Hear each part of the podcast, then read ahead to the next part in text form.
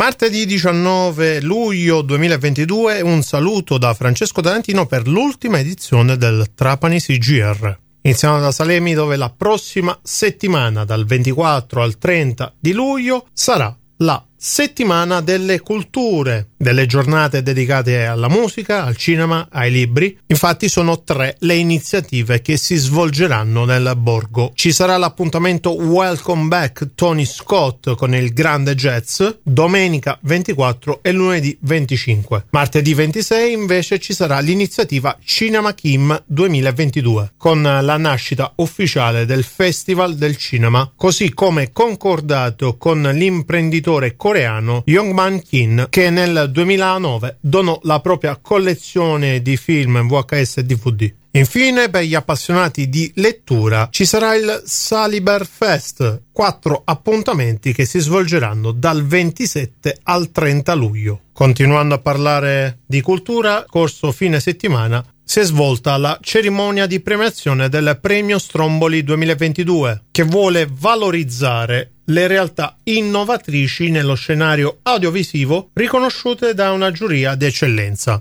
Tra i premiati anche una trapanese, Valentina Guarnieri. È stato un, un riconoscimento molto importante, soprattutto da siciliana, ma uh, da una siciliana rientrata nella propria terra dopo vent'anni di Inghilterra. In questo momento infatti sono a Trapani ed insieme a Fortunata Mistretta abbiamo aperto 122 ricami, che è una galleria art boutique, ma anche uno spazio culturale nel centro storico della città, sul corso Vittorio Emanuele 122 e 127. È stato presentato questa mattina la mostra itinerante Cracking Art Stories che dal 20 luglio fino al 11 settembre abbellirà la città di Trapani in una location diffusa. Le maxi sculture infatti sono state poste all'interno della Villa Regina Margherita e a Torre Ligny, ma anche all'isola di Mozia di Marsala.